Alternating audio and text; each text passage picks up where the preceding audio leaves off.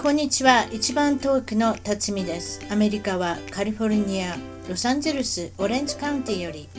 世界中海外で頑張っている日本人の方々と楽しく本音でおしゃべりをしています。アメリカに来て早いもので28年が経ちました。私の小さな番組を応援してください。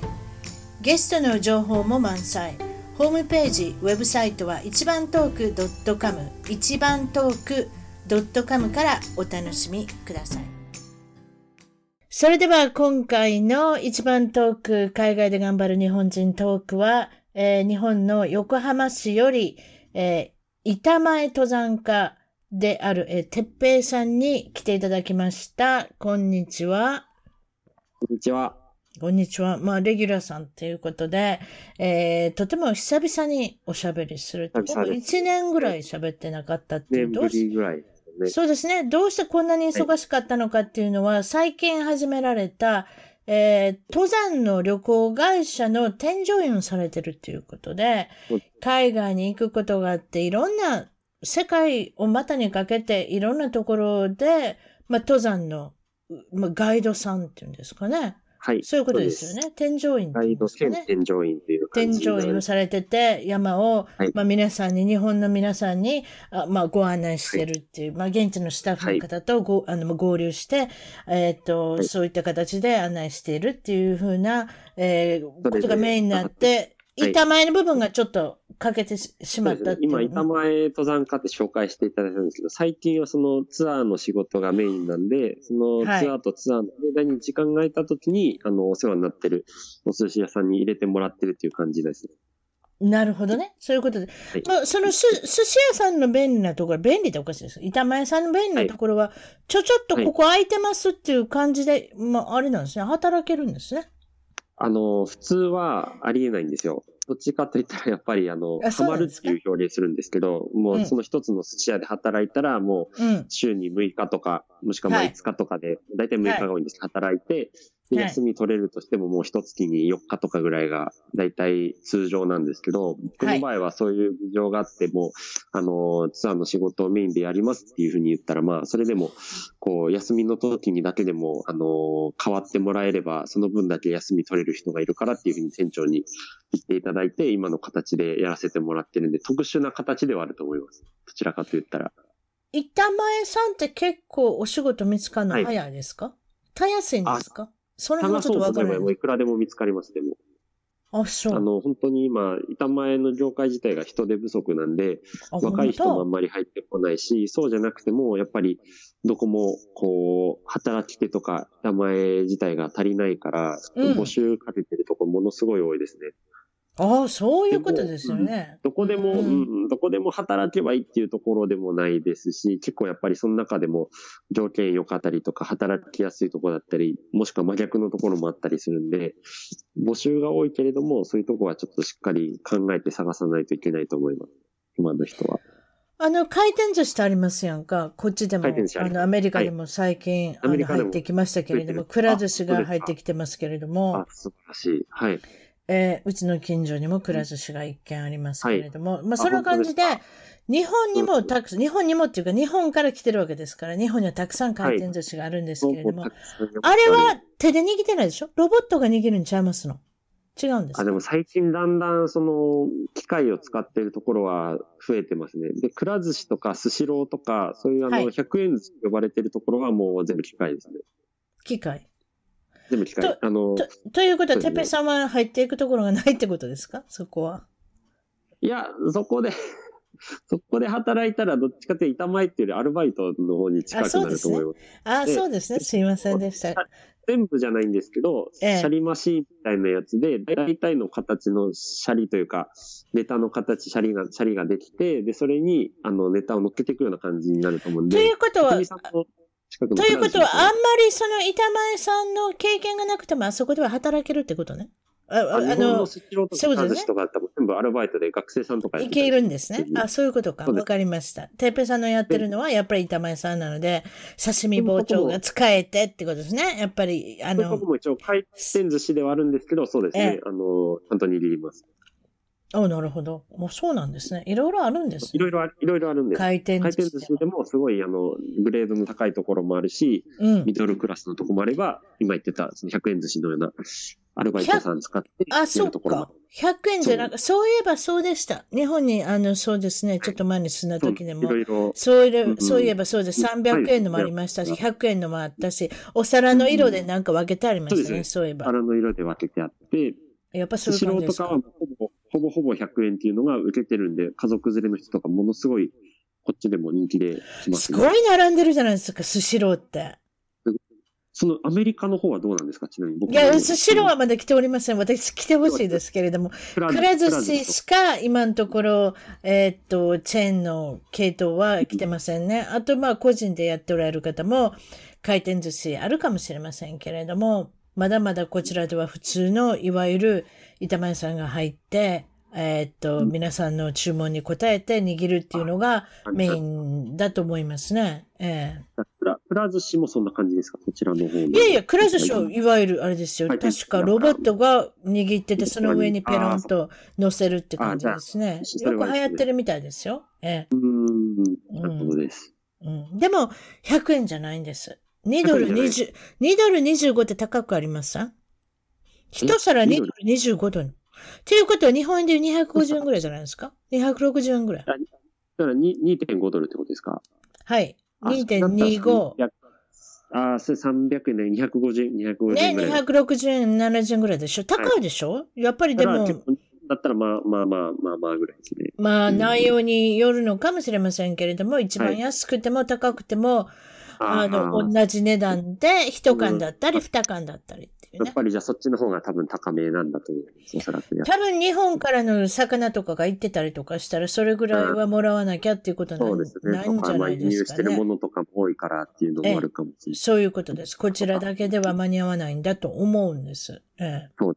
うん。ええ、ええ。まあそういうことで、まあもちろんこちらで、はい、特にカリフォルニアは、あの、お寿司の好きな人がいっぱいいて、はい、そうですね。えー、そうですよ。テキサスまで行ってるんですよ、今、くら寿司っていうのは。あ、そうなんですか。すごいでしょ？テキサスの人と喋ったんです、実は。してるんですね。ええ、ええ、そういうことで。あの、まあ、いろんなところで展開しているということで、はい、まあ、その話はこっちに置いといてですね、まあ、その、添乗員の話をしましょう。まあ、そういった形で、山に登りたい人、海外の山に登りたい人っていうのは、まあ、もちろんその、山登りのブームに乗っていると思うんですけれども、まあ、テペさんみたいに英語もできて、それでいて、自分自身が登山家だったので、いろいろ経験があるのでっていうことで、いろいろ。そうです。それを、うん、活かせるのはすごい楽しいですね、でも、やっぱり。そうですね。それで、まあ、漢字を聞いてたら、だいたい10人から15人の、えー、まあ、あのー、なんていうんですか、ツアー客の方と、はい、ツアーのお客さんがそうですね。現地に訪れるのが、場所としては、もう南半球のアフリカから中南米。中南米もあるし、北半球はもう、ネパール、アジア、ええ、ええ、いろありますね。もう、そうですね。世界中に広がってる世界中、世界中ですね。うん。そしてそのツアー客の登山を、まあ、される方、はい、プラス、現地のスタッフがだいたい20人から30人の方とゾロゾロゾロゾロ、まあ、あ、登山をするということなんですが、この内訳っていうのは、どうしてそんなにたくさん人がいるんですか ?20 人、30人っていうのは。もちろんもっと少ない時もあるんですけど、登山のツアーとかトレッキングツアーだったら、そのガイドさんだけじゃなくていろんなスタッフがいるんですよ。なんで、ガイドさんだけで大体4人とか5人ぐらいいて、はい、それプラスコックさん、まあ2人とかいたり、はい、あとはアシスタントコックさんとか、ウェイターさんとかいたりするから、そしたらそれでもう3、4人ぐらいさらに増えて、ええ、で、あと一番多いのは、その荷物を運ぶ人、ポーターさんって言うんですけど、はい。そのポーターさんが、あの、やっぱりお客さんも10人から15人ぐらいと多いので、彼らの荷物だったり、その分のまあ食料とかを運ぶ分で、結局そのポーターさんの人数で15人とかになったりするときもあります。10人から15人ぐらい。なるほどね。たら、やっぱりそのぐらいの人数になります。うん。ということは、ツアーのお客さんたちは歩き、はい、歩ければいいってことですか？歩くだけ？なんかそういう言い方してやるいけないですけれども。歩いて。で、食料とかを持っていく必要はないです。まあ、お客さんでもあるんで、要するに自分のまあ荷物は持っていくんですけど、あの、はい、あっちで預ける荷物もあります。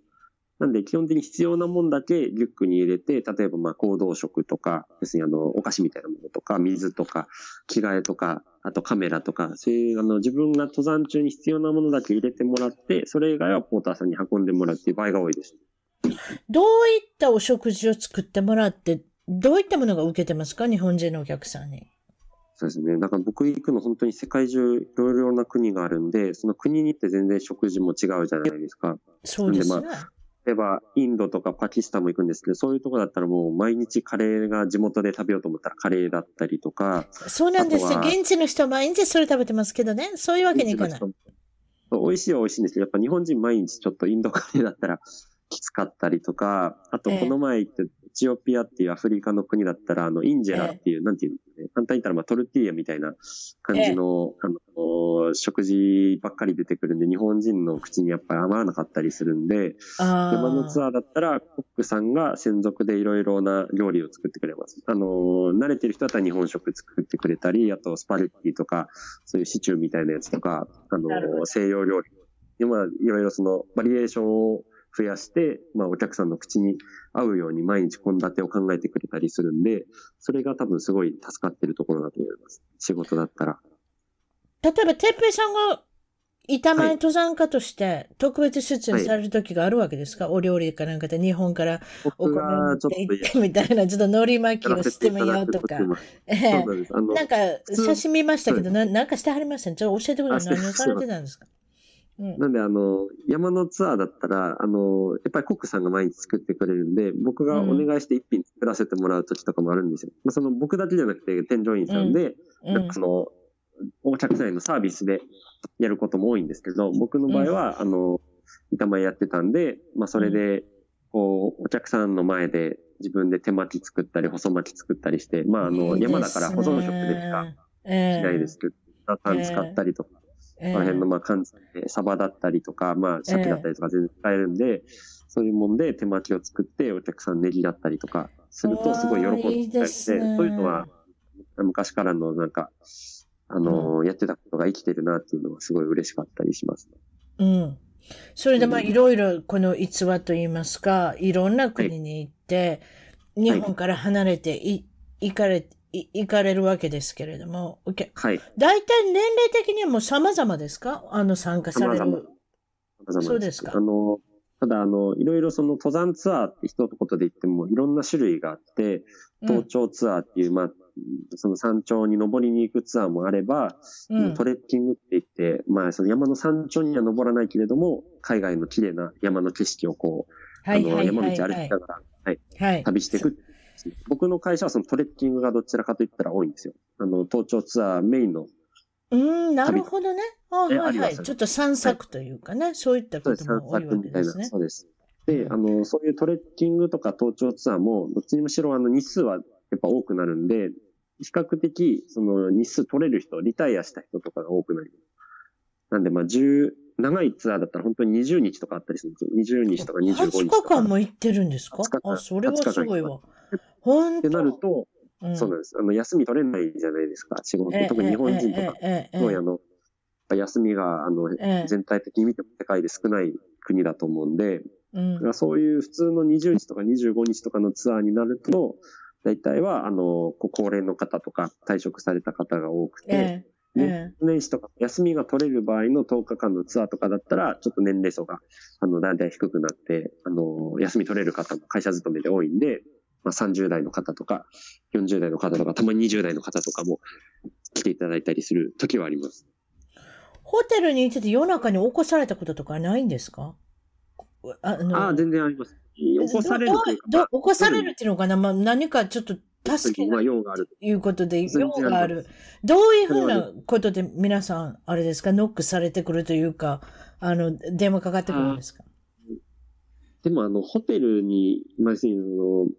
成田空港とかでお会いして、で、その後に現地のホテルに行って、うん、そこからトレッキング出発の場合が多いんですけど、はい、ホテルはそんなに、うん、あんまり、なんか差し迫ったようとかないですよ。なんて、なんか、ちょっと。何ですか？シャワーが、シャワーが、シャワーの圧が出ないんですけどとか、そういう。そういうちょっとした、ちょっとしたトラブルぐらいが多くて、ええ、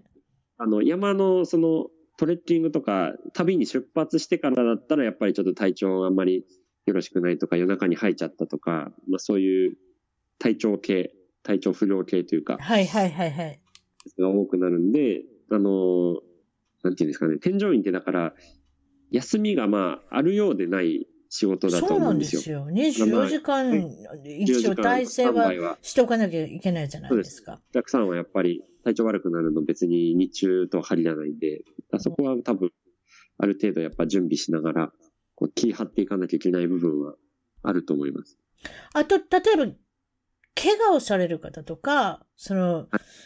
トレッキングの最中だとかで、うん、そういうのもあったことありません、はい、あります。怪我したりとか、あとまあ体調不良で、あの、動ける状態じゃなくなったりとか、結構あったりしますね。それは例えば脱水症状だったりとかですか？そうなんじゃない脱水症状とかもあります。下痢で脱水症状になったりとか、持病の、あのー、ちょっと。下痢で脱水症状。カレー食べ過ぎたかな、はい、あ、そういうこと。カレー食べ過ぎて脱水症状になることはないんですけど、やっぱりなんか、えー、うん、環境変わるとお腹壊しちゃったりする人多いんですよ。結構。一人頭を怪我された方がいるっておっしゃいましたけれども、これはどういう状況でどういうふうになったんですか？えー、それこの前インドのトレッキングツアー行った時で、ええ、で、あの、山のツアーだったらやっぱ氷河って言って、あの、万年雪の、こう、裂け目とかができてるような巨大な氷の塊を歩いたりする時とかも多くなりまして、え、そのインドのツアーの時も氷河に入あの、入ってこう旅をするツアーで、はい、その時は、あの、野生のヤリがいたんですよ。うん。で、野生のヤリが、その、なんていうかこう、ゴツゴツした険しい岩道を通って餌を探すのが得意なんで、僕らがちょうど歩いてる上にその時走り抜けて、ヤギ、ヤギが。ええ。で、それで落石が起きて、お客さんが一人、その落石が運悪く頭に当たって怪我しちゃったっていう時もあったんです。あちゃー、そういうこともあるんですか？運悪いですな、それは。これでどうなったんですか、その方？うん、その時はもう血も出て結構、あのー、なんていうんですかね、頭の裂傷みたいな、あの、切り傷みたいなのが、一つ鋭いのができたんで、うん、で、あの、その場でも応急処置するしかなくて、で、うん、あの、偶然幸いなことに、あの、目的地が結構近かったんですよ。まあ、上にはない。よかった。幸いですね。ん、とにかく応急処置して、まあ、血は出てますけど、うん、あの、包帯とかしたり、もう止血なるべくできるような状態にして、で、も目的地に行ってからどうするかっていうのを決めたりします。その時は、あの次の日がもう帰る日だったんで、だからまあ、お客さん、標高が高いところで、かつ、えー、あの、気温も低くて、で、あの、あんまりそういう菌がいないところなんですよ。まあ、氷河の上とか寒いところってなると。はいはい、なんで、偶然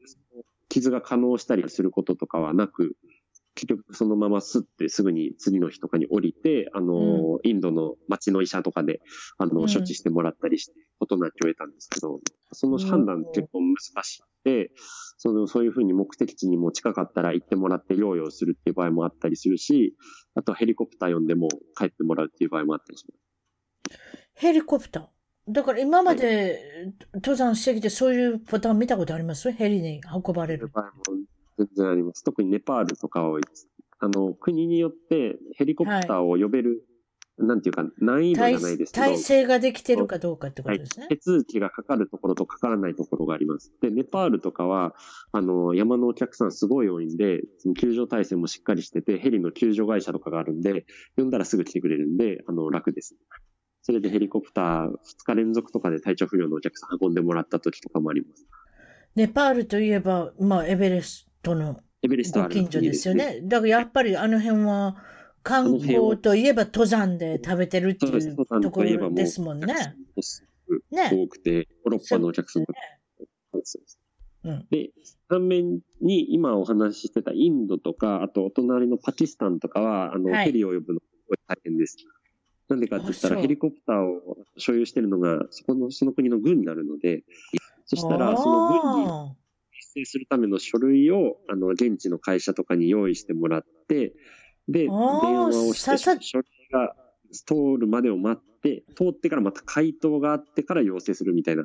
感じになるんで。そんなことしてたら間に合いませんやんね、研究の場合は。要する、要するときとかは、それで、うん、あの、うん、失敗だったりするんで、なるべくまあ、そうですね、怪我がないようにしたりとか、まあそういうふうに、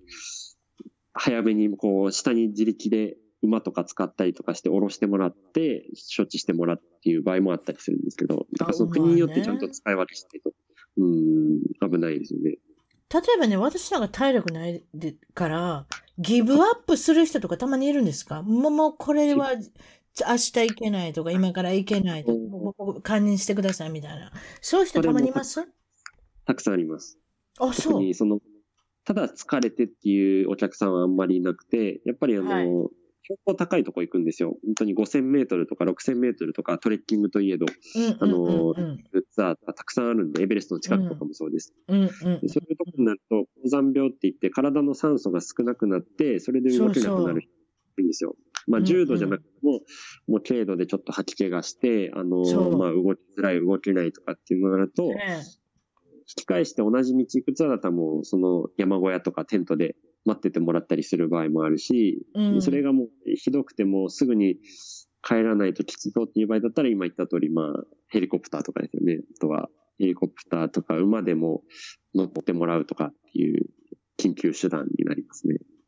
後で払うんですよね。もちろん個人が使った場合は。あの、そうです。はい。請求が来るんですよね。今ヘリを使うっておっしゃいましたけど、はい、そういうことですね。救助費用とかは基本的に自己費用、自己負担になるんですけど、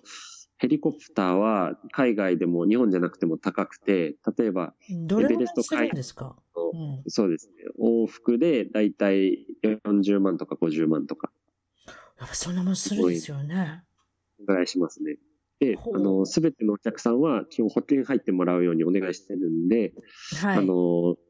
一応保険項目の偶然事故対応費用っていうのがあって、それで出る可能性は高いんですよ。あ、そうなんですか？あ、そうなんですか？よかったよかったよかった。それ聞けてよかったです。まあ、そのために、もちろん、あの、海外旅行者保険みたいなのがあるんだと思うんですけれども、もちろんそういったことを、まあ、踏まえた、あの、仮定した保険だっていうことなんですけれども、その中でおっしゃってたのは、パキスタンの山に登った時、これ8000メーター級のものすごく高い山だったそうですけれども。高い、そうです。高い山に登りに行ったわけじゃないですけど、その山に登りに。キャンプ、エベレスキャンプ要するにあの、下の方の普通のクライマーとか、その8000メートルに登ろうとする人が拠点にするところでも、かなり高くて4000メートルとか5000メートルとかあったりするんですよ。で、そこに、あの、お客さんが行くっていう場合はかなり多いです。なぜかって景色がものすごい綺麗なんで。綺麗ですね。写真もいっぱい撮らなきゃいけません。そうです。皆さんも、あれです、本格的なカメラ持ってはりましたろ？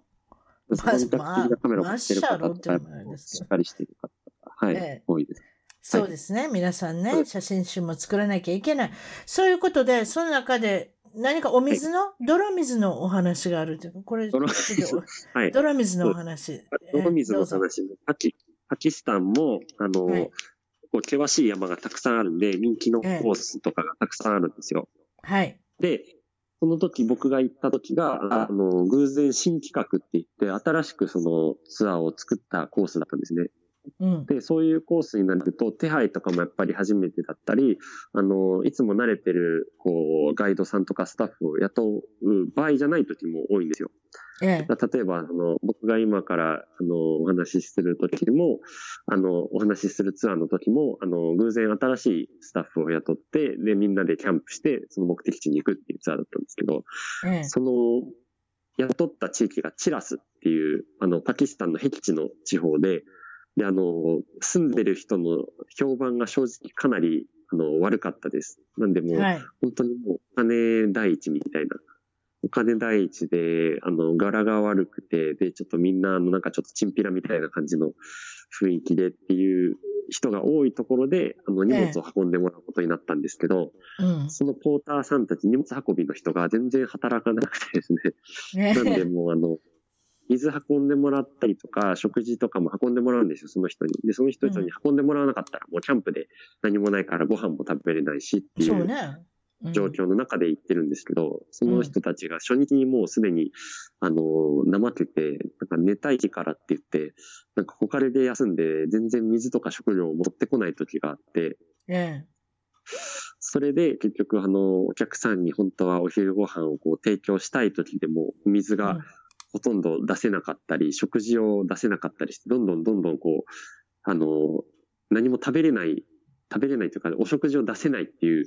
時があって、で、その時、うんうん、運悪いことに、もう日中の気温が40度近かったんですよ。おはいはい、暑すぎますな。あと暑すぎるし、どんどんどんどんエネルギーも削られていくし、で、うん、でもあの、本来出すはずだった水も全然来ないっていう状況になって、で、それだからもうお客さんにとりあえず水飲んでもらわなきゃいけないから、40度の中でスタッフの水とか全部出すじゃないですか。ええ、だから僕ら、僕が持ってるお水とか、ガイドさんが持ってるお水とか、あと村でなんとかお願いして、ちょっとの水を煮沸してもら、出してもらうとかっていう感じでやってたんですけど、それでも水が足りないし、なんでかって言ったらさっき言ったみたいに人数がすごい多い。で、もう本当に30人とか40人の大所帯なんで、うんうんそれでお客さん優先で水を出してると、スタッフの水がなくなって、で最終的にはあの川沿いを歩いてたんですけど、その川で流れてる泥水飲みながらスタッフはどんどん吸ってって。大丈夫ですか、そんな水。うん、だから、スタッフは大丈夫なんですけど、僕はちょっと心配ですよね。今はその水飲んでないから。で、まあ結局まあ、な、ね,、んだかんだでまあ大丈夫だったんですけど、うん、まあ、その代わり、まあご飯もやっぱりあんまり食べれなかったりとか、水がやっぱりなかったんで、その時は到着するのが、本来はまあ5時とか夕方の5時とか予定だったんですけど、8時とか9時ぐらいになって、で、お客さんも疲れちゃってっていう状況になったりしたんで、その時はもう本当に申し訳なかったですね。うん、大変ですね。やっぱ現地の状況をつかまなきゃいけないっていうのがね。あと、どれ、ちょっとな、怠ける人がいたりとかっていうのも、なかなか計算に入れにくいしね。まあまあ、一言言うと、あの、パキスタンの人全員がそういう人なわけじゃなくて、ものすごいしっかりした人が、たまたまね、ちゃんとした人もたくさんいるんですけど、うん、その地方の、その村の人が、偶然そういう感じの人だったっていう。たまにね、そういう人がいると。そうですか。あと、いろんなお話があるんですけれども、はい、それで、はい、まあ、とりあえず次はアフリカの火山のお話っていうことで。はい、あ、これは最近アフ。アフリカのどの辺ですか？エチオピア自体は高原がほとんどなんで、まあ、標高2000メートル以上の標高原で年平均15度ぐらいの平均気温なんで、まあ、非常に涼しくて過ごしやすいんですよ。ええ、あの僕が行ってた東部のダナキル砂漠っていうところは逆にアフリカ第一高地って巨大な溝があるところでくぼ地なんで海抜がマイナスのところとかが多いです。でマイナス110メートルとかの標高になって、はいはい、そうなると、うん、そうです。もともとがエチオピアって赤道の近くなんで、あの、完全な熱帯気候になって、はい、年平均で41度とかになります。はい、あの、なんていうか、世界で一番暑い場所の一つと呼ばれているのがダナキル砂漠で。なんで、エチオピアは本当は涼しいんですけど、僕が行ったエチオピアはめちゃめちゃ暑い地域に偶然行きました。なるほど。そうですか。そうです。その暑い地域で、あの、火山見たりとか、あとはあの、塩湖ってあの、塩の湖のようなものがあるんで、そういうのを見て回ったりするツアーだったんですけど、あ、もしもし。はいはい。それで、はい、あれですよね。その、まあ、その、火山近くのお話ですよね。はい。で、その時もまあ一応簡単なあのものではあるんですけど登山があってエルターレ火山っていう火山の山頂にまあ3時間4時間ぐらいかけて登っていて、うん、で山頂の溶岩湖を見るっていう日程があるんです。うん、の溶岩湖っていうのは何かって言ったら本当にあのぐつぐつ煮え立ってるそんなそんな近所まで行って大丈夫ですか？うんまあ日本だったらちょっと そうですよ アメリカとか日本だと絶対ダメですよね。まあ、で実際そのでも大丈夫、エチオピアだと。あんまりない。そうですね。うんで、あの、行ったんですけど、ただまあ自然なんで、あの、夜に、まあ、その、きらめく溶岩湖を見に行くのが本来の予定なんですけど、ええ、その時にあの、火山活動が逆に活発して煙が多くなるっていう時期で、うん、で、煙が多くなってしまうと、その下の溶岩湖、ぐつぐつ見え立つマグマが見えなくなってしまって、うん、結局なんか赤い煙の中をこう覗いてるだけっていう状況になっちゃったんですよ。で、そうなると、やっぱお客さんも、はい、溶岩湖楽しみにしてその登ってるし、うん、で、それ楽しみにして来てくれたっていうお客さんもいるんで、うん、やっぱりちょっとこう、ツアーとして、なんかもう盛り上がらなかったりとか、うん、なんか、うん、残念だったなっていう空気になるんですけど、で、それでまあ、どうしようかなと思って、まあ見える、まあ見えることはちょっと見えたんですけど、あの、口の方にマグマがふわってこう、あの、湧き上がるところとか見えたりはしたけれども、やっぱりこう全体では見えれなかったっていうので、で、まあどうしようかなと思った結果、まあその、そのまま帰るのもあれだったんで、うん、そのお客さんに特別な集合写真撮りましょうって言って、うん、で、その噴煙、まあ、煙自体はすごい赤く輝いてて綺麗だったんで、うん、その前でお客さんに立ってもらってであのカメラの設定で星も撮れるようにして赤い噴煙と人影とあと満天の星空が撮れるように、あのー、構図を決めてでお客さんにこういろいろポーズ撮ってもらったりして盛り上がってっていう感じでなんかその時はちょっと雰囲気がだいぶ良くなったんで。よかったですね。うん、うん、だから見えないのは見えないんですけどでもこうなんか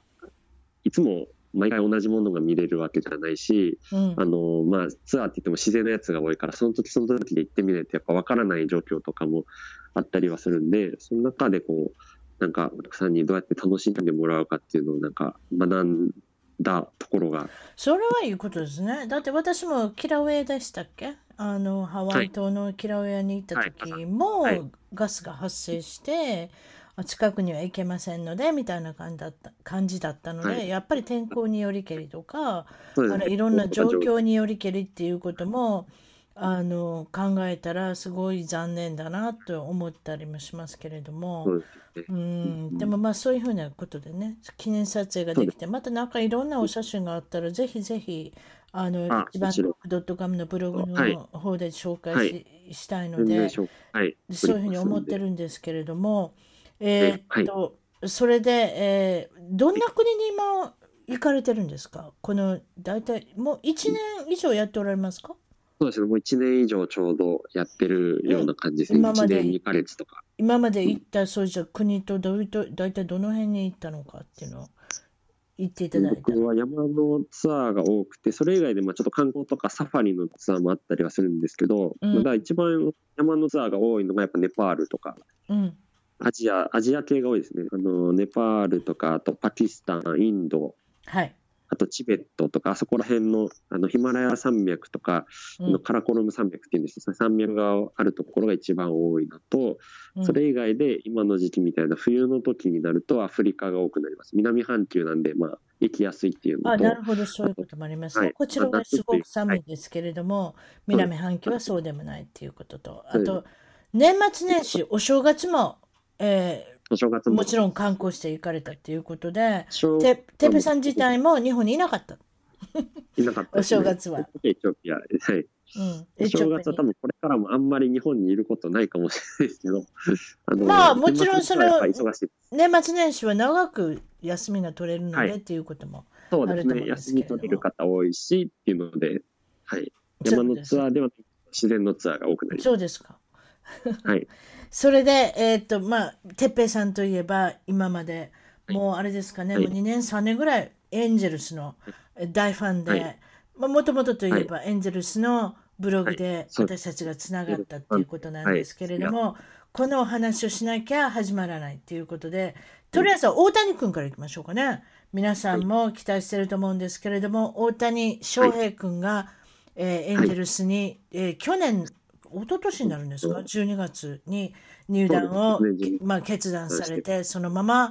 去年は、去年大変でしたね、初めての年でしたけれども。そうですね、いろいろあって、本当になんか激動の年でしたよね、エンジェルスにもそうですけど、うん、大谷君にとっての方が、やっぱ最初は投手と打者で二刀流をやってたけれども、投手としてちょっとトミー・ジョー手術を受けることになってしまって、で、その後でもまあ打者としてすごい活躍し、エンジェルスの中心の打者にそうなんですよ。ね、あの、何ヶ月、結局2ヶ月ぐらいお休みしてたんでしたっけ ?1 ヶ月、ちょっと忘れましたけれども、もうその時はやきも来ましたよね。本人も大変だったと思います。せっかく日本から来て頑張ろうと思ったら、投げれもしない、打てもしないっていう時が少しありまして、それでまあ打者として、まあ最後までやろうじゃないかって思った時には、はいそうです、ね、もうチーム自体が、もう一つ芳しくなかったですからね、7月の、ね、あの、ちょうど7月ぐらいでしたっけね、あの、はい、帰ってきてくれるってことが決まったんですけれども、ね、ちょっとすでに遅しみたいな感じで、まあ、プレーオフも逃したっていうことで、奏者監督も、はい、えーはい、最後の年になって、最後の年で、え18年でしたっけ、えー、監督をエンゼルスでされて、成績はもちろん、あの、チャンピオンっていうんですか、全米の1位にチャンピオンでなって、ワールドシリーズもチャンピオンで、あの、取られたのが一度あるって、はい、あとの17年間は、はい、まあまあな年もあれば、ね、まあ、ほぼ勝ち越しはしてましたけれども、地区優勝ぐらいで止まってましたからね。そうですね。うん、できなかった年の方が、まあ、やっぱり多くはあったんで、それはまあ、そうですよね、監督のせいだけじゃなくて、まあ、その編成のせいだったりとか、うん、いろいろ調子悪い人がいっぱい出たりとかって結構年もありましたけど。もちろん、怪我人もあったりとかで、まあ、それはつきもんですからね。でね。でもまあ、ということで、まあ、あの、まあ、そろそろいいんじゃないかということで、契約が切れたということで、はい、次にいらっしゃった。あ、もちろんその大谷君は、来年は打者として、はい、去年の10月に、はい、まあ、そのオフシーズンが入った途端にも TJ、えー、トミー・ジョンサージェリーの方、えーと、手術の方を受けられて、そのまま、えー、リハビリが始まって、今度は打者として帰ってくるのはい。つですかね？打者として帰ってくるのは、今のところでもスリングトレーニングでで入れるかどうか、ちょっと微妙にわからない微妙ですね、今のところリハビリも続けておられるみたいですけれども、アメリカからもうスタッフも行って、日本で一生懸命、はい、あの鍛えておられるんだと思いますけれども、どこからどこまでね、はい、あの初めの本当にオープニングデーに間に合うのかっていうのは、まだまだ疑問なところがあって、まあ、今のところ調子はいいっていうことは聞いておりますけれども、まあえっと2019年は打者として専門として、そして2020年になったら、投手と、も投手として戻ってきてもらえたら戻ってきてもらって、二刀流がまた始まったらっていうことで、ですね。そういうことで、えもう打と打つし、走りますね、あの方、速い。大谷君、足も速いし、もう何でもできます、ね、まあ、おみ足も長いし、お背も高いし、はい、日本人離れして頭も小さいし、これ、もう言うことないですね。そうですね。だから、あの、大谷君の情報が最初に、あの、分かっている時で、やっぱりアメリカの人もすごい、こう、盛り上がってたと思うんですけど、実際に大谷君見てから、なんか、ツイッターで謝罪を表明した記者の人とかも結構いたりしましたもんね。あの、もともと大谷君なんか二刀流できるわけないっていう話とか記事とかを書いたりした人でも、あの、手のひらを返してごめんなさいって言ってる。だと思いますよ。もうだってベーブ・ルース以来だっていうことで、そうですね。えっと、こちらでも話題で新人王も獲得したし、マガジン、えー、雑誌を見ても、テレビの ESPN っていうスポーツの番組の時でも、毎晩毎晩大谷君のことでしたから、まあそういったことで話題性っていうのは、もうす。ごくあって、それで私はアナハイム、もちろん球場に、もう1ヶ月に 1,、はい、1遍は絶対行ってましたので、もうね、アメリカ人がね、はい、大谷君のジャージ着てるんですよ。あ、そうなんですか。昔の松井さんいましたね。松井さんの時は、日本人が着てたイメージがあるんですね。でも、今回は違います。T シャツからジャージまで、トラウトと大谷君、え、あのプ、プホルさんはあんまりいませんけどね、来てる人。あ、んまりいないんです。え、でも大谷君のジャージと T シャツ、ものすごい売れたんだと思います。世代交代うん、売れそうですよね。だってあんなに活躍してたら。あと先ほども言いましたけど、女性ファンがものすごく多いので、大谷君は、もううちの娘もそうですけれども、あの、え、え、もう毎日、あの、バブル、バブルヘッドっていうんでしたっけ？大谷まあ、バブルヘッド、はい。えあの拝んでおりますから、はい、そんなことはないですけれども、でももう、神様で、もうバブルヘッドで、はい、あの首振り人形で、はい、あのいつも、えそうです、えまあ何かいいことがないのかなっていうことで、まあ、思ったんですけれども、今年のオフシーズン、これからいきましょうか。えー、っと、まず、エンジェルスが何起こったかの前にですね、菊池雄星君っていうこれまた大きな名前、はい、大スター、日本での。はいどこに行くかっていうのが非常に注目されてたんですけれども、1月1日かなんかに決めてませんでした？すごい日でしたね。誰も働いてないっていうね。あの、野球評論家も、野球の、えー、えー、報道陣みんな働いてないっていう日にですね、僕決めましたって言ってね、決め、言ったんですよ。ディポットさんもなんか慌てて、飛び起きてベッドから落ちてたんじゃないかなと思うんですけれども、はい、えー、マリナーズということ決まりまして、はい、マリナーズになりましたね。予想通りですね。予想通りですね、これはね。はい。うん、えー、やっぱり、あの、うん同地区もありますし、あと、マリナーズは去年、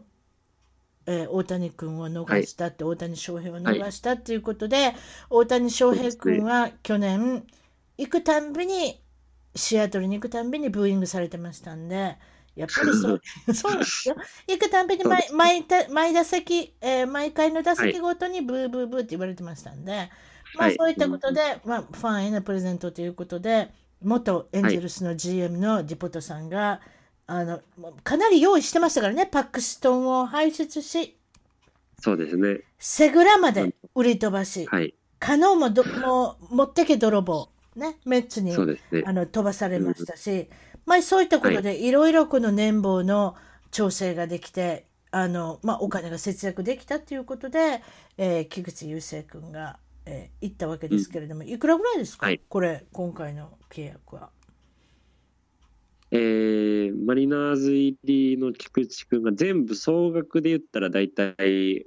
5000万ドルぐらいです。あ、ごめんなさい、6600万ドル。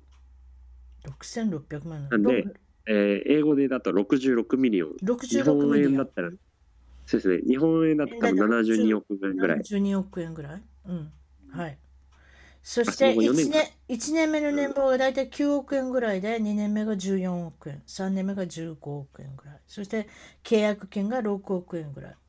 ですか、そそんな感じですか？ごめんなさい。1個、1個間違えました。今保証されているのは、えー、5600万ドルなんで、大体60億円ぐらい。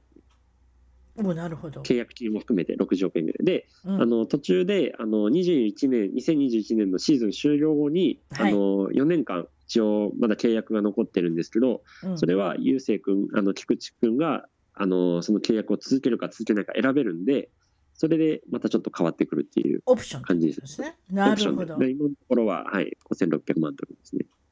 で、この方は、この方はって私は本当に分かってないんですけれども、はい、西武ライオンズにいてて、はい、えー、大谷君ととても、あの、密接、密接というか、つながりが。つながりは深いですね。これどういうことですか？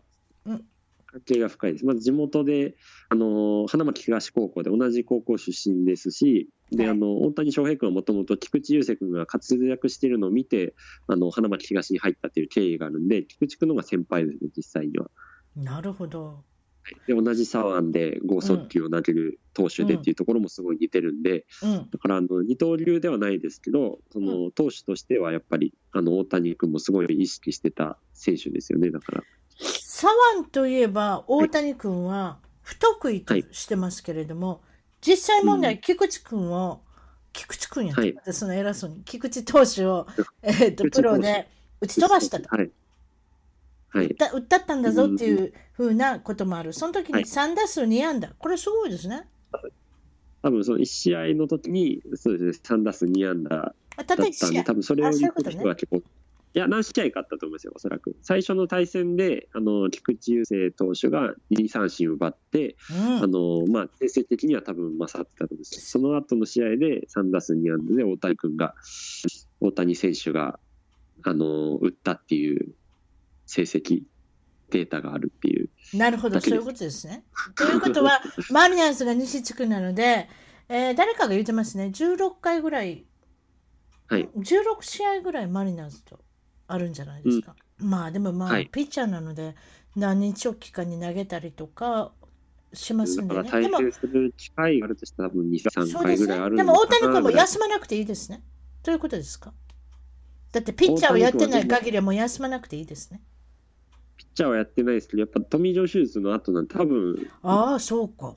あれかもしれないです。ちょっと休む時あるかもしれないですね。そうですね今のところなんかあんまり確か、あの、監督とか、もしくは、あの、GM とかは、そういうところは明らかにしてなかったと思います。なんで、大谷君のいいところでもあり、悪いところでもあると思うんですけど、トミー・ジョン手術の回復に専念するんじゃなくて、打者として出場するんで、そこの腕の肘のケアをしながら打者として出るっていうことで、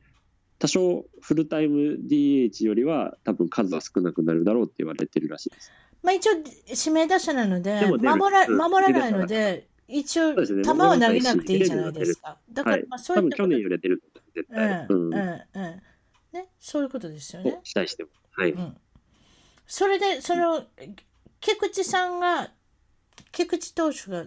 ずいぶん日本で話題になった時があると。それは、なんかそういう野球以外で話題になったっていうことなんですけれども、どういったことで話題になったんですか？最初若手の時は菊池投手もあんまり芽が出てなくて、あの、球速落ちてたりして結構打ち込まれてたりしたんで、そういうファーム調整って言って、あの、入、まあ、メジャーリーグはあの、ね、2A とか 3A とかっていうふうに、いろんなリーグ制ですけど、うん、あの、日本野球はもう完全に1軍と2軍で分かれてるんで、調子悪かったら2軍でファーム調整っていうので、あの、降ろされたりするんですけど、うん、その時にもともと菊池投手はあのデーブ大久保っていうあのコーチさんと仲は悪いというか、まあ、ちょっとあのいろいろこう因縁があって、ええ、あのパワハラというのを受けてあの多分辰巳さんはあんまりパワハラって何でしょう？そっから始まりパワハラええ、なんであの部下に対して上司がいろいろあの暴言を言ったり、うん、侮辱したりあとひどい時に言ったら暴力を振るったりとかっていうのは、まあ今、うん、今でパワハラって社会問題になってたりするんですけど、うん、なんでも連日ニュース見てたらパワハラのニュースとか出てたりして、あのもともと菊池投手があのこの飲み会によく誘われてた時に、うん、あのあんまりこう意味のない飲み会に出たくないっていうことを言ったらそのコーチが気に食わなかったみたいでだんだんいじめるようになって最終的に暴力を振るわれてその人があのなんていうかメディアの表に出てあの最終的に解雇されたっていう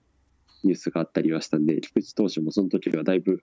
多分大変だったと思うんですけどそこから這い上がって今は、ね、菊池投手が西武の主力の投手になったんで。うん、うんあの昔、うん、昔ながらの例えば先輩だとか昔ながらのコーチだとか監督さんとかなんかいろいろあるかもですけれども今の現代っ子のこの選手にそれが通じるかどうかっていうのはなかなか疑問ですよね。いや、でもこれはもう本当にただの多分いじめだと思うんで、なんかまあ、パワハラって言っていろいろあって、そうですよね、なんかこう、しごきを昔ながらのっていうイメージのやつもあれば、うん。うん多分ね、うん、この菊池投手の今言った話に関して言ったら、あの菊池投手自体はその飲み会に参加して、なんか他人口とかを言ってるぐらいであれば、もう自分で練習したり、自分の時間に作りたいっていう話をして、でそれでなんかこう、いびりみたいなのを受けたっていう感じの流れだったと思うんで、まあ、いじめちゃいじめだと思うんですけど、うん、うん、まあ、暴力うん、まあ、人目につかないところでやられてるっていうところからしたら、まあ、悪質だし、まあ、結局コーチが解任処分だっていう事件でしたね。で、今、菊池投手会でも多いです。パワハラとか。うん。うん、だから最近で言ったら本当になんか、あの、上司の人に借金を負わされて、もう私生活も含めて、報告するように言わされてとかだったり、あとまあなんかあの芸能事務所の社長が、ええ、あの部下に何か面白いことをやれって言って飲み会の席で顔に鍋をつく鍋に顔を突っ込ませたりとか、あらららららららららあの事件が動画多くて今日本で社会問題になってますね。うん。まあ菊池君といえばマリナーズ、マリナーズといえば。一郎くんがまだ実、一郎くんやです。一郎さんって言いましょうか。はい、くんじゃないですね。一郎さん。一郎選手まだいるんですよ。そんな言い方しちゃいけないですけれども、はい、なんでいるのか、ちょっとまだわからないんですけれども、とりあえず去年の、はい、去年、一昨年ですね、オフシーズンの経緯からしますと、誰も取り手があんまりなかった。そういう経緯はありますね。そして、マリナーズが契約したと。でも、それでいて、選手として契約したのかと思ったら、なんとフロントオフィスの何か GM の補佐とか何かそういった、まあ、まあ適当な名前のあのフロントオフィスの役職に就いたということなんですけれども、役職にしたっていう。あれはどういうふうに捉え、捉われてますか、日本で。あれどうなるんですか、これから。まだいますよ、確か。いや、いまだにでも、ちょっとはっきりしたとかでもわからないのが多分実情ですよね。ですよね。イチロー自体が成績も結構落ちてきてて、で、はい、あの、体もやっぱり衰えたってとこもあるんで、最近は控えの野手としてかつ、あの、なんていうか、いろんな球団に入って、あの、頑張ってたと思うんですけど、ただそれが結構成績がだんだん落ちてきて、で、控えとしても、やっぱりちょっとこう、そうですね、最後はママーリンズかなんかにいましたね。できたところの、ね、マーリンズとかいたりとか、うん、ヤンキースにも最初はね、あのマリナーズから移って活躍してたり。まあ、イチロー自体がかなりもう44歳と高齢で、やっぱり、うん、あの成績が下がってるところもあったんで、手を挙げる球団があんまりないところでマリナーズが取ってっていう経緯でしたよね。で、最終的にそれであの引退の花道を用意するために声をかけたのかと思ったら、あのマリナーズも勝負モードで、その時何でしたっけ？あのハニガーとか、あとヒーリーとか、いろいろ若手の人がいっぱい、うん、あの台頭してきてたんで、えそれ結局、かといって、まあ、一郎はやっぱりマリナーズのずっと顔だったし、そうなんですよね、やっぱりね。だから今年、日本で公式戦があるでしょ、多分公式戦かなオープン戦何でも何でもいいですけど3月頃になんか、はい、オークランドかなんかとマリナーズ戦があるんじゃないですか？その時に私は引退させるのかなと思ったんですけどそうそうするとなるとね、だから逃げ切らないなんか終わり方でしたよね。ねキャンプにも行かなきゃいけないしね、たった一試合ですけれども、どういうことなんでしょう。まあ、これからあのまだまだまだわからないことがどんどん分かってくると思いますけれども、彼よりもあの年いってるメジャーリーグの選手って言ったら、はい、ボタロ・コロン選手ぐらいしかいないんですよ。確か45歳。はい、このこの方も、えー、すごいですよね。えーえー、あのあのデブッチョの人ね。えデブチョンの人、体は大きいですけど、コロン投手に対してバントしたら私でもあの一塁にあのアウトにならないような気がしますけど、どう思います？なんて。転せたらいけるって。転ばせたらいけるかも。バントだったら絶対取れます、あの人。うん、転がりますよ、自分の体が太りすぎててと思うんですけれどもね。でも彼もやっぱり45歳になったのかな？うんうん、まあできると思ったらできなくもないけど去年ぐらいからやっぱり衰えましたね。やっぱりもうお年なんでしょうね。そうですよね、うん、でもなんかやっぱり野手とかよりはピッチャーとかの方がなんかどうなんですかね。ベテランとして活躍できるのかもしれないいけるんですよ。どの方おお年寄りの方全部いたと思いますよ。確か。うん。ちょっと名前が出てきませんけれども、あのドジャースの投手で一人いらっしゃったんじゃなかったでしたっけ？随分お年寄りの方で。ナックルボールかなんか投げ投げる人でしたね。あの、お忘れましたけれども。はい、そということで、新情報。エンゼルスの新情報っていうか、今年、まあ、オフシーズンの、まずは監督を決めなきゃいけない。18年の、えー、長年のベテランの奏者監督が、はい、えー、っと、まあ、引退というか、まあ、契約が切れたので辞められたんですけれども、はいうん、そして次に、新監督に昇格したのが、なんと GM の補佐をされていた、去年 GM の補佐で、一昨年ですか、はい、1年間エンゼルスを見てきた方ですね、はい、この方は。アスマス新監督。はい。覚えてますか？ブラッド・アスマスですね。元タイガースの監督さん。はい、タイガースの監督さん。ジム、はい、ジム・レイランドっていうね、これもベテランの、あの、まあ、大スターというか、まあ、名誉、はい、名誉な監督ですよね。その方が辞められて、うん。はい、すっと次の年に入られたら、はい、2014年だったんですね。それから、それから3年間、あの、タイガースを、えー監督されるんですけれども、2014年のメンバー言いましょうか。すごいです。これ、地区優勝したけれども、こんだけおったら勝つやろっていうね。ミゲール・カブレラさんでしょ、エル・カブレラ全盛期ですね、2014年。イアン・キンズラでしょ？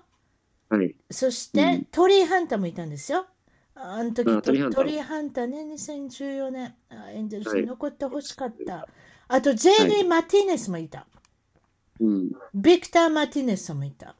ビクター・マティネスもいましたよね。アンドリュー・ローマンもいます。アンドリュー・ローマンもいたっていうの言い方それはあんまり役に立ってるような、役に立ってないような感じでしたけれども、あの、オースティン・ジャクソンさんとかね、いろいろいたんですよ。そして投げる方すごいですよ。もっとすごいですよ。もっとびっくりしますよ。ジャスティン・バーランダー。はい、バーランダーいました。マックス・シャウザーさん。シャウザー、はい。ええ、そしてアニバル・サンチェス、リック・ポセロ。これだけでもすごいじゃないですか。こんな聞いたんですよ。うん、それでいて、地区優勝はしたんですよ。うん、でも1回戦で負けてきたでしょ確か、なんかそうなっちゃいました。強かったですね、タイガースも。うん、うん、うん。まあちょっとタイガースがだいぶ待ち越してて、弱体化してるんで、また最近期に入ったかもしれないですけど、バーランダーも今話してたバーランダーもシャーザーも行ってしまったし。そんなけいたら勝てるやろがみたいなね。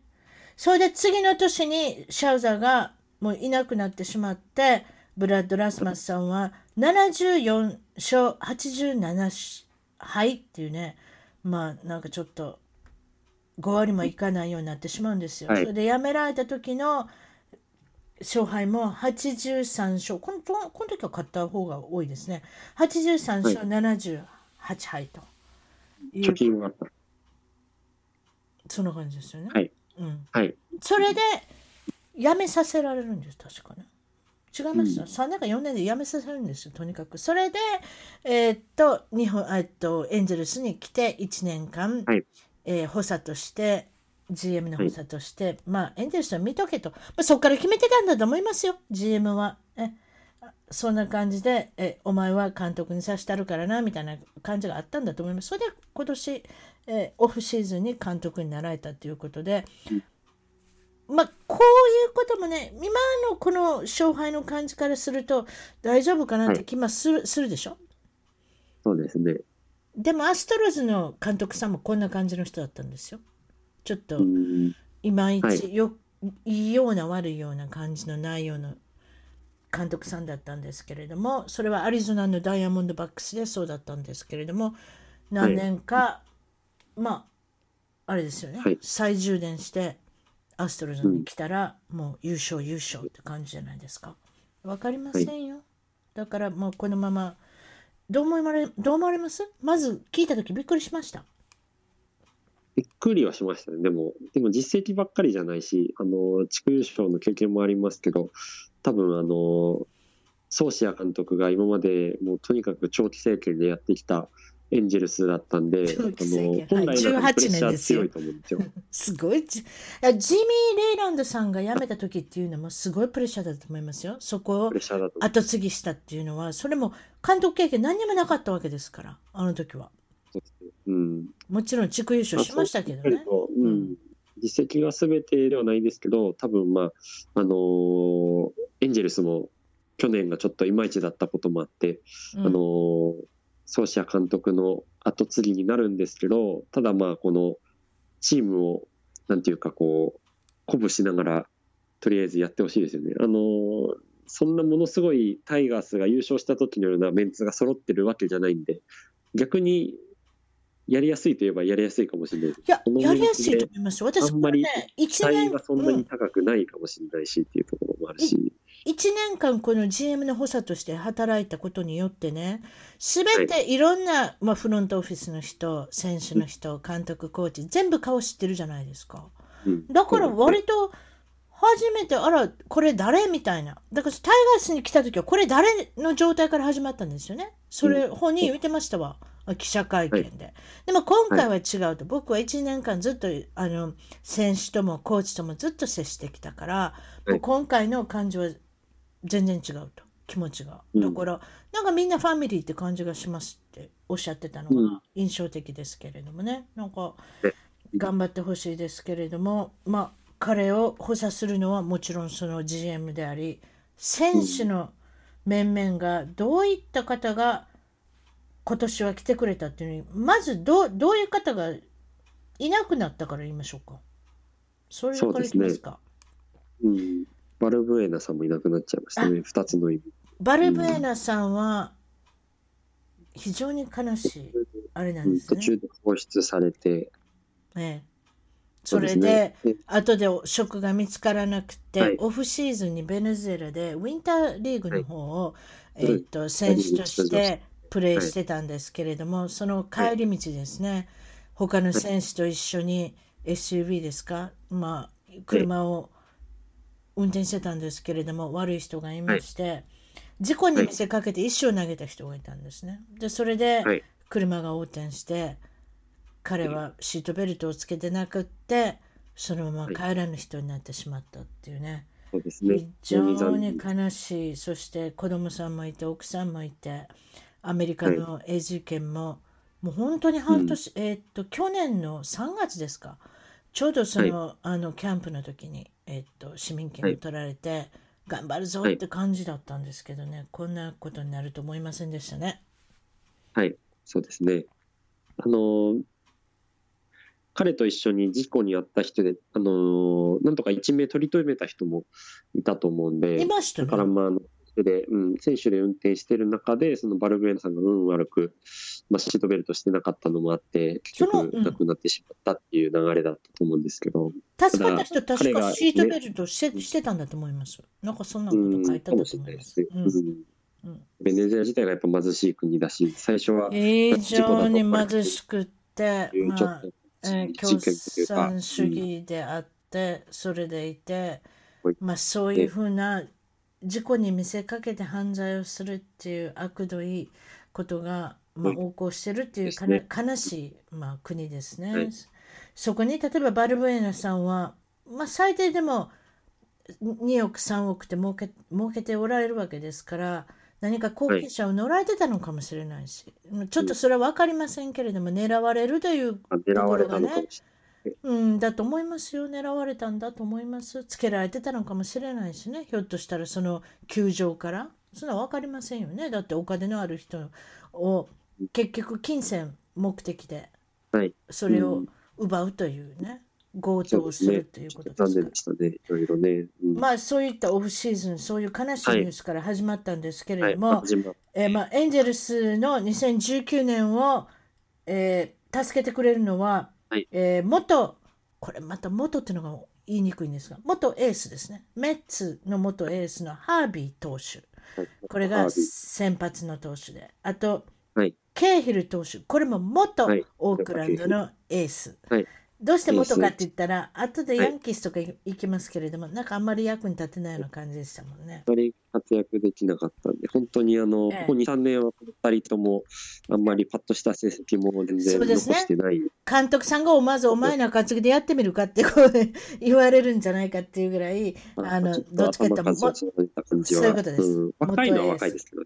うん、どちらかこの二人はそんな年お年じゃないですけれども、例のババウンスバック。というほどではないんですけど、うん、バウンスバックに期待みたいな感じで。期待が持てるかなっていう形で、まあ、えっ、ー、と、ローテの方を考えてみましょうか。先発のローテはどういうふうになりますかね？その2019年から一番大きかったのが、やっぱりキャレット・リチャーズさんと大谷翔平君がいなくなってしまったっていうのが非常にでかいと思うので、来年、来年というか、まあ、今年ですね。シュマシュメーカーもね、怪我で倒れましたね。あの方はかわいそうだったんですよ。腕の怪我、肩の怪我なんですけれども、1回目の手術でわからないんですよ。はい、治ったと思って、手術の場所を蓋してみたら、同じ、同じ痛さだったんですって。それでもう一回彼は戦時生命をかけて2回目同じ手術するんですよ。違う先生で。はい、そしたら違う先生は、うん、あ、ここだと思う。これが悪いと思って、思って、その手術を、まあもちろんそれで終了するんですけども、はい、今度はちゃんとあったんですよ。それでちゃんと治ったんですよ。はいうん、でもその頃には、エンゼルスからはもうリリースされてたっていうね、ちょっと悲しいあれだったんですけれども。そうですね、ちょっと遅咲きで、ね、新人王投票2位にも入った。そうだったんですよ。もうマイナーが長かった人だったから、すごく人気があったんですね。人気ありましたね。えー、ね人気ありましたね。あのたくさんひげ蓄えて、真っ黒な、はい、あのおひげを蓄えて、ね、あの、はい、私たちもそういえばサインを作りました、シューマーカーのファンで。はいあのうちの娘が好きだったのに似顔絵を描いてですね、サインを見せたりしたこともありました。そういうことで、シューマーカーさんはカナダに行ってしまって、えー、っと、中継ぎのパーカーさん、この方は投手、あももちろんその投手なんですけど、中津中継ぎの投手さんは、この方はツインズに行かれて、で、えーっと、先発の方は残ったのは、スキャッグ、スキャッグさん、ヒーニーさん、ヒーニーさん。あとは誰ですか？えーっと、バリアさん、そして来るのがハービー・ケイヒル。この辺ですかね。ハービー、ケイヒル、この辺が多分ローテーションに一番入る可能性が、そういうことですねキャンプ次第ですね。1番、2番、3番、4番で投げるのは。多分でも5人のローテで行くんですかね。6人ですかね。それも分かりませんね。いいんじゃないですか。多分大谷君はいないんで、6人でやる必要も多分あんまりないかもしれない。この5人かな。うん、6日なんあとはか。だってもう、うんペーニャとかとトロピアーノしかないですよね、他にいるとしたら。あそうそうそうそうあと、ブリットウェルとか。あそうですねブリットウェルさんもあれもおかしかったですね。ヤンキースが、よし、お前来なさいって言って、取るんですけれども、あ、やっぱりやめましたって、ほかされるんです、あの方。そして、エンゼルスがまた、あ、戻っておいでって言って、あの、取ってくるんですね。で、ブリットウェルさんは、えーエンゼルスに帰ってきましたということで、はい。あと、帰ってきた面々としては、ボージャス、ピーター・ボージャス選手、私が一緒にはい。エンゼルスの、えー、とクルーズにも一緒に行かさせていただいて、写真も撮りましたけれども、ゴージャス・はい。ボージャスっていうね、あんな男は見たことないって私は思ってるんですけれども、えーボージャス選手が帰ってくるっていうことで、え私は試合に行きます。えはい。えーっと、どこでも守れるんでね、今はね、センターであっても、ライトであっても、レフトであっても、どこでも来いっていう、外野はどこでも任せてくださいっていう、まあ、ボージャス。うん、はい。そうですね。そうですね。守備は一流。はい、としてでも、はい、入ってもらえたら嬉しいですよね、でもね。彼はなんか、あの、この方も、あの、足か何かヒップ。あの辺をなんか手術したんですよね。日本あのエンゼルスにいる時から悪かったんですよ、ヒップが。はい。確かなんかサッカーのしすぎでなんかおかしくなったんですね、あの人ね。でそれの手術、うん、それを手術して直してるんですけれども、何かやっぱり芳しくなかった、打てなかったっていうね、どこいろんはいな球団に行きましたけれども、守れるけど受け打てないっていう、そのイメージではい、まだまだあれですけれども、来年頑張ってほしいなと。他に取ってきた選手は、カブスのラステラ選手。はい。この方、どこに守るんですか、ラステラでも控えじゃないですか、多分。ベテランの控えですね。ベテランの控えだから、こう主力でラインナップに入る感じではないはずです。さん。まあ、それで、まあ、ちょっと買い物ですけれども、ちょっとの買い物ですけれども、なんかもうちょっとはいキャッチャーの高いのをグランドール選手とか取ってくるのかなと思ったら、それもなくって、はい元レンジャース、元オークランドのルクロイっていうキャッチャーを、あの買ってきますね。はい大体3 millionぐらいですか、なかなかバーゲンですね。うまくいけば。ただ、うん、そうですね。なんか元から結構ここ2、3年は、あの、だいぶ、こう、苦しい時間を送ってたんで、3 millionぐらいだと思うんですけど、もともとはもう、あの、MVP 候補に上がったぐらい、あの、活躍してた選手で、ナショナルリーグで。2000、多分、ああ、そうですね。2016年、17年はちょっといまいちだったし、あの、打率とかもあんまり打ててなかったんですけど、もともとは3割打って、あの、投手も、投手じゃない、ランナーもさせてそうってすごいなんですよ。。私のイメージではよく打てるってイメージがあったんですよね。うんうん。あと、よく守れますか？に、あの、く盗塁させます？盗塁させ盗ますよね塁はさせないですね。盗塁させます、盗塁させささせます？させるの意味がね、ちょっと、まあ、さすって、さすって言い方いけないですね。あの、アウト取れますか？ってこと。アウトの方ね。はい。ええ、え盗え。塁はさせますね、。送だから、球して。ね。だからあんまりちょっと今の状態で打撃は、あの、去年とか、あの、2年前ぐらいと一緒だったら、そんなに期待できないかもしれないですけど、守備で多分買われて契約されたのかなと思います。バックアップは誰ですか？バックアップはブブロセロさん？あな名前忘れましたけど。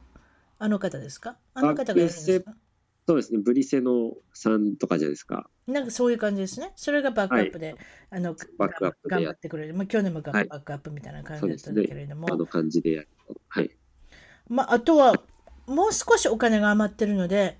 もう一人ぐらいは買ってほしいなって気がするんですけども。、そうですね、誰かちょっと欲しいですよね。さすがに、クローザーぐらいちょっといてくれた方が、まだ多少戦えるかなっていう感じはしますよね。なんかこう、ブルペンが結構な様変わりをして、なんかこう、若い人以外あんまり まともな人がいない感じはしますよね。ミミドルトンも怪我で倒れてしまったし、ベドロージャンも待ちたいし、私一人好きな人がいるんですよ。二、人や。アンダーソン。はいジャスティン・アンダーソンでしたジャスティン・アンダーソン頑張ってますよね。私、アンダーソンいいと思います。あとね、でもね、もっといいの。私は非常に、はい、あの請求度のいいね、バッテリーさん。はい、バットリーさん。あれはメジャーリーグ、いけるかもしれないですね。そう、メジャーリーグにもうちょっとでいけるっていうところでトレードして、買ってきたんですが、はい、買ってきたって言っちゃう。トレードしてきて、はい、キアイアン・キンズラーさんを出したらあれをくれたんですけど、あれはいい買い物だと思いますよ。買い物とかトレードだと思いますよ。私はあの人伸びると思います。守護神になれると思います、ね、誰がしょいや、私そう思うんですけれども、どうでしょうね。はい、いや、でもね、ミドルトンってすごい、うん、あの球が速いじゃないですか。GM ああいうの好きですね。そうですね。ミドルトン球速いし、あの、ああいう人をちょっと抜擢するでも、クソーシアさんもそうでしたよね。結構やっぱ球速い人すごい好きです。うん、奏者と GM さんってそういうところは意見があるんじゃないでしょうか。はい、あとやっぱり性格的にやったれみたいななんかそういうなんかその感じを感じますね。あのクローザーのあの、ええ。うんええ、あんまりその前のこと気にしない人の方がいいらしいです。やっぱりこう、さよなら許したりして引きずると、結局シーズン通して成績悪くなっちゃうらしいんで。うん、彼はそれがないと思う。ミドルトンは多分クローザー級の精神力があるんだと思う。うん、そうですね。うん、うん。昔のあの、えー、はい、なんでフランシスコ・ロドリゲス、えー、ケイロッド、はい、あ、違いました。ケイロはい、ロドリゲス。あれをも、あれを彷彿させますね。あの人の投げ投げっぷりっていうのは。髪の毛も赤に染めてね、去年頑張ってたんですけどね。染めてましたね。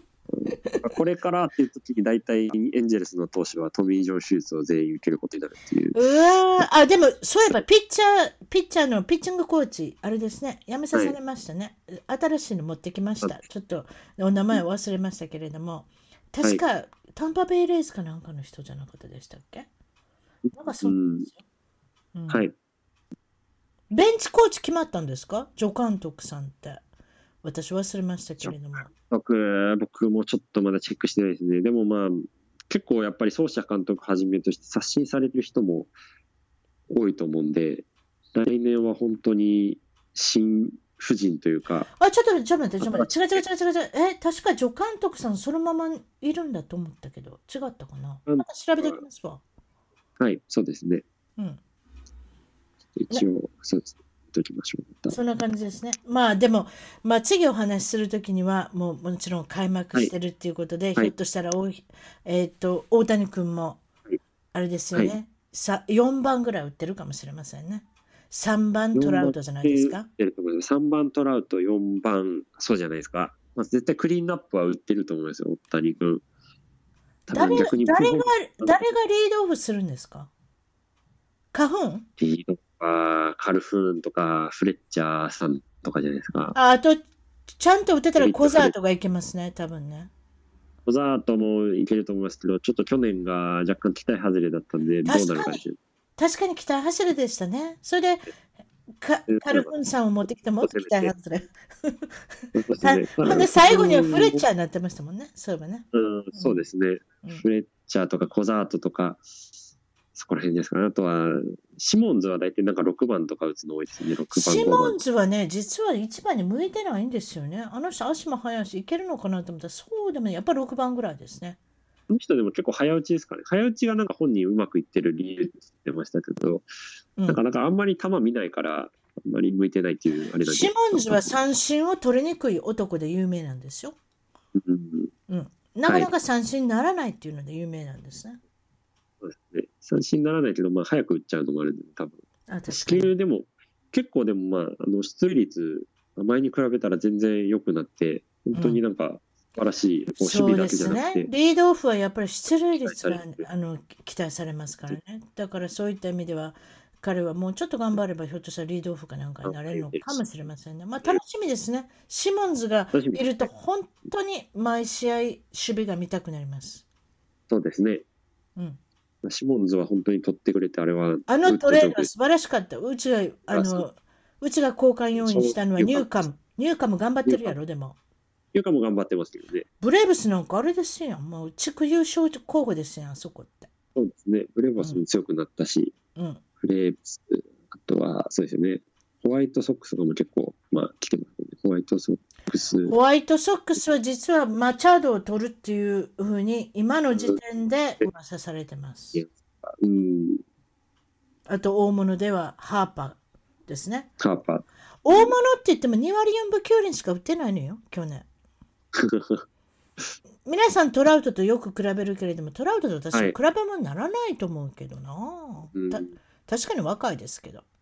若いですけどね。25歳ぐらいですか、うん、まだ。マチャド君もそうなんですね。26歳とか。うん、若いんで、多分すごい契約になるかもしれない。でも10年契約とかじゃないですか？何か300億ドルが欲しいとか言うてるけど、どの球団も300億ドル提示してないみたいですよ、マチャドに対して。